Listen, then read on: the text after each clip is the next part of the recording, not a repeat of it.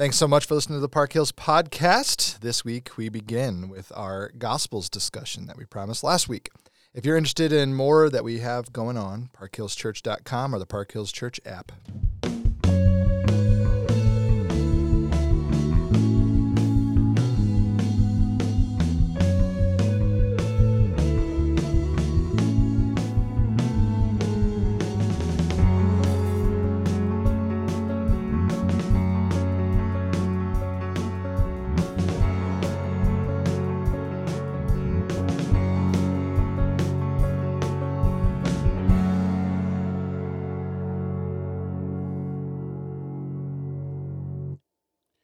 You know, Chris, I uh, often wonder um, what what it would be like to be reading the Bible, and not from our vantage point, in that not knowing that Christ came and died on the cross and and rose again, and so without that that framework of understanding all that the Old Testament was pointing to, and I think if you were just reading the Bible without knowing that the Gospels were coming I think there would be this sense of I, I don't know if I can do this mm-hmm. anymore. I I, I kind of had my fill of the Bible here. I mean, it, it's just so heavy.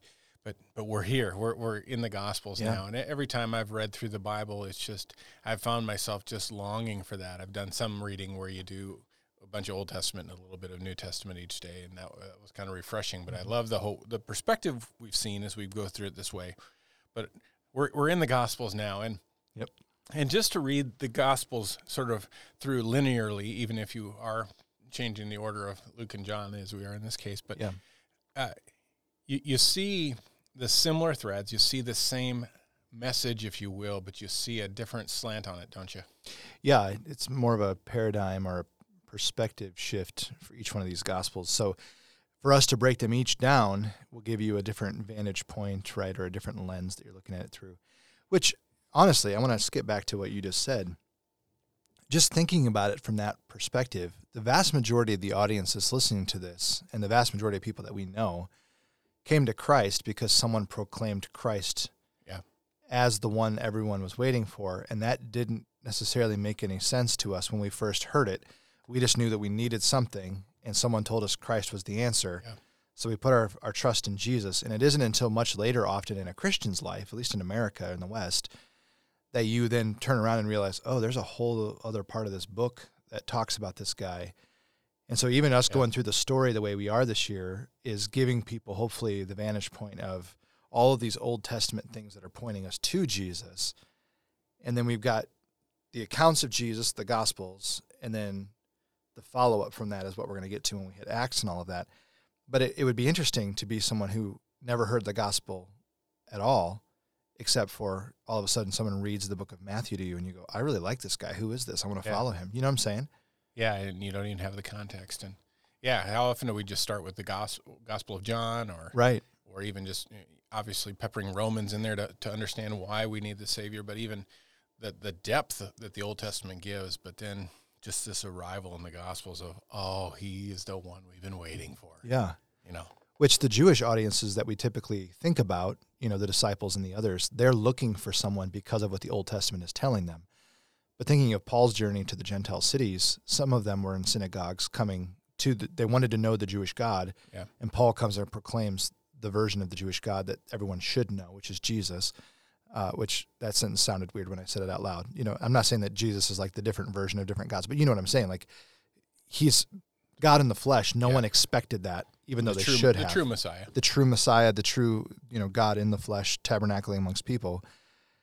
And then Paul's proclaiming this to people. But imagine being a Gentile who has no background in Jewish whatever, and Paul just walks up to you and he says, Jesus is the Messiah who's here to save you. All right, I'm good. What does that mean? you know? Yeah. So so with that said, we want to kind of break down the gospels in a few different ways. And uh, we have a couple questions that we're going to ask, don't we? Yeah, I mean, so what what we see as we look at these gospels is okay. First of all, who are the audiences, and and you would think, you know, I think we're we somewhat maybe narcissistically think we're, we're the audience of everything. And yes, we ultimately are, but there's an initial audience that's different, isn't it, as we look at these gospels? Yeah, and each of the gospels is is definitely going to have a different audience. You're going to hear that if you listen to all four of these episodes, you know, in a row, or you go back and look at them someday later. Matthew is a curious one. It seems to have a lot of heavy Jewish influences. It starts with a Davidic ancestry, so no one would care about that unless you were Jewish. And I heard a really interesting theory one time that said Matthew actually lines up with the Jewish liturgical system. And so if you imagine the Jews sort of set aside this is what's going to be read on this week, this is what's going to be read on this week, and so on and so forth. And, uh, and they basically set up their entire church calendar. That's a best way probably to describe it. So in the synagogues, you would have a reading on this Saturday, this Saturday, this Saturday, all the way through. And some believe that what Matthew actually did was create something that would go alongside of each of these liturgical readings throughout the whole year. Amazing thought, isn't it? Yeah. So to just imagine reading something about the law, maybe it's a Levitical passage, you know, early in the year as you're going through what we would call the Old Testament, what they would call the Hebrew Scriptures, and all of a sudden you hit a portion of Matthew that talks directly about Jesus' perspective on the law really interesting. I don't know what to do with that. I'm not an expert in it, but I just thought it was an interesting theory to throw out there. So the audience, we think it's primarily a Hebrew audience, but clearly, you know, it, it's written to everybody. They just, I don't know if Matthew would have thought of it that way. Uh, what do we think is the key verse of Matthew? It's a little bit of a tougher one, at least in comparison to uh, to to John and and uh, and Luke. But right we have that wonderful Great Commission, as we call it, from Matthew 28.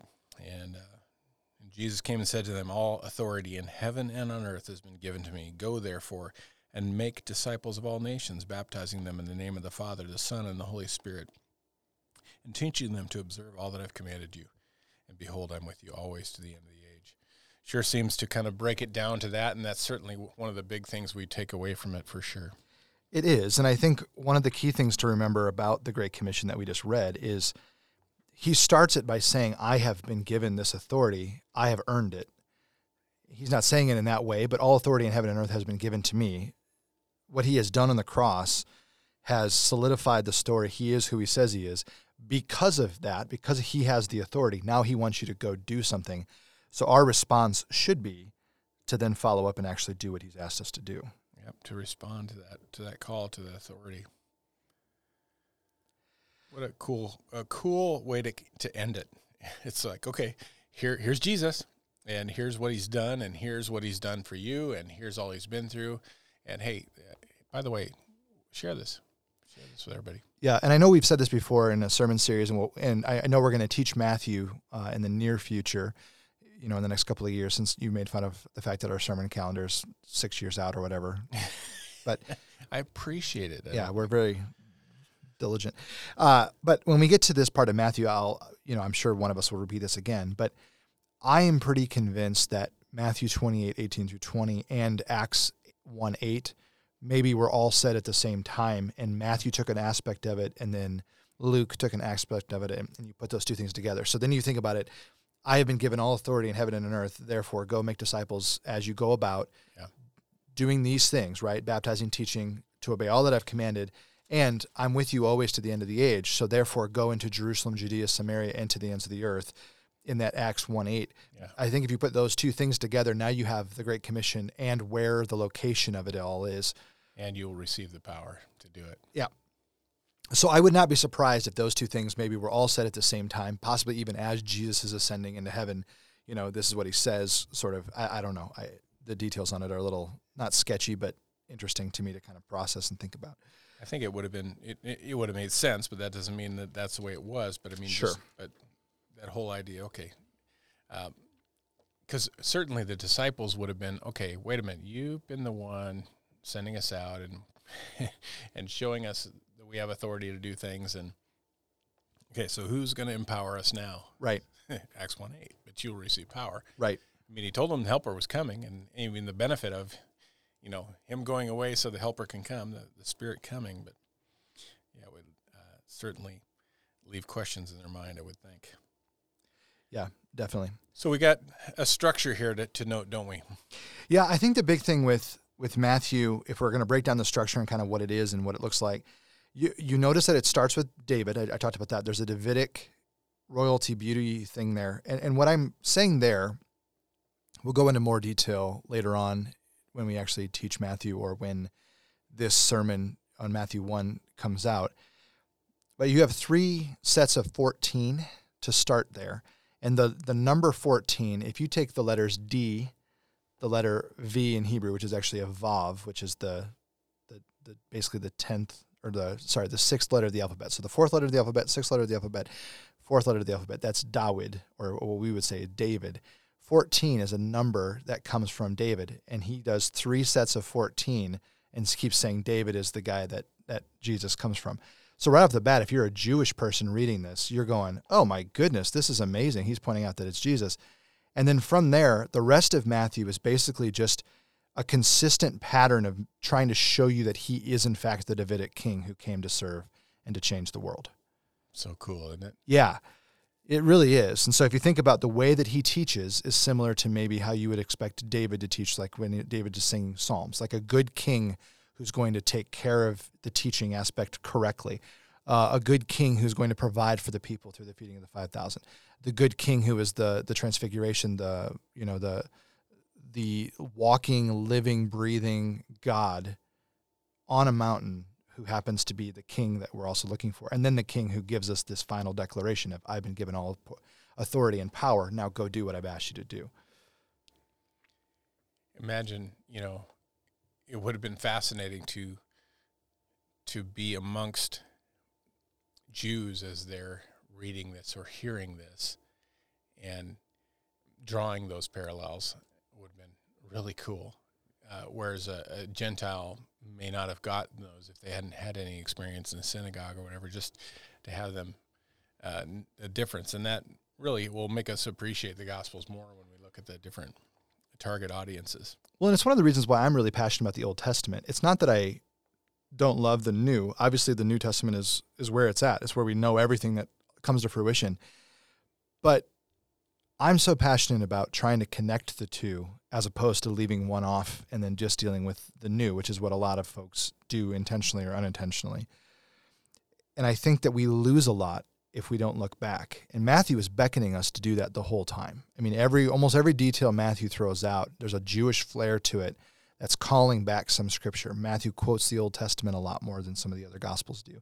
Uh, and he's really aiming for an ideal here of saying, this is what Israel was supposed to be. This is the king that we're supposed to be looking for. Uh, and so I, I want to honor that when I think about Matthew and the structure that he's keeping. He also is very Hebrew in the way that he structures the gospel. It, it's got callbacks and lots of wrapping in pieces of literature that are tying together similar to when you're reading a psalm it, that, that psalm may not make sense if you don't understand leviticus and it definitely doesn't make sense if you don't understand the prophets and those things are all connecting to one another trying to get you to see the story uh, i think matthew is the closest gospel to that that we have just drawing that pulling their interest back in and keeping them wanting more yeah certainly there's a lot of detail on Christ's judgment and all that he went through in his death. Um, in the final part in Matthew, gives us a lot of detail on that. Really helps us understand just what our redemption, our redemption costs. Right. Within that, we have all these amazing stories and and accounts and verses. Do you have a favorite in there, Chris? Yeah, I went uh, small and I decided just to say my favorite part of Matthew is the Sermon on the Mount. And when I say small, uh, that would be cheating. I think it's like three whole chapters, but it is it is unique. Uh, you know, the other Matthew, Matthew, Mark, and Luke all have some element of the Sermon on the Mount. Matthew's is the most robust. So it starts with the Beatitudes, and then it goes through all these amazing things. You got the prayer that he, you know, Jesus teaches his disciples in there. So what we would call the Lord's Prayer today. Uh, there's a lot going on there. He's also re reconfiguring some of the Old Testament laws that maybe the people had gotten wrong. Uh, so, man, I, I love the Sermon on the Mount. Honestly, when I when I open Matthew, I get really excited if it's five through seven. If it's somewhere in there, I'm going to spend a lot of time just processing and thinking. I think the book kind of flows out from there. What about you? What's what's a favorite passage or a favorite? Well, I'm not going to surprise story? you here, but I, I gotta I gotta be true to it. I mean, you can't get past Jesus walking on the water. I mean, come on. Yeah. And you know my interest in that and desire to do that. I, I just think that's pretty cool. And uh, you know, I, as you know, I've asked the Lord to let me walk on water on various times, even with nobody around. I promise not to tell anybody. I'm telling you only because it didn't happen. I just got wet. But I also believe um, that everyone knows that because you've used it in a sermon as well. So if you haven't heard this story yet, yes, he sat on the edge of a water and said, Lord, if you'll let me walk, I won't tell anybody. And then what did you do, Mark?